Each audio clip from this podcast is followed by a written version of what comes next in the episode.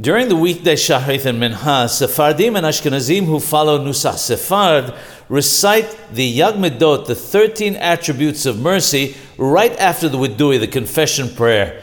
This may only be recited in a minyan and not by an individual. They must be recited with kawana, with intent, and without rushing. The Ben Ish Hai said that he found written that one should count the 13 attributes on one's finger while reciting them the way that one counts the 11 spices of the Ketoret, the incense offering. He adds that this is a fine custom and the correct way to do it. He states further that he himself had the custom to do so because it is of great assistance to one's thought and intent. Additionally, counting the attributes increases their importance. This is an important custom and not like the opinion that one should not count them because of questions as to where to count from. The order of the counting that we follow can be seen in Siddurim such as Tefillat Yesharim and on the TorahMinute.com website.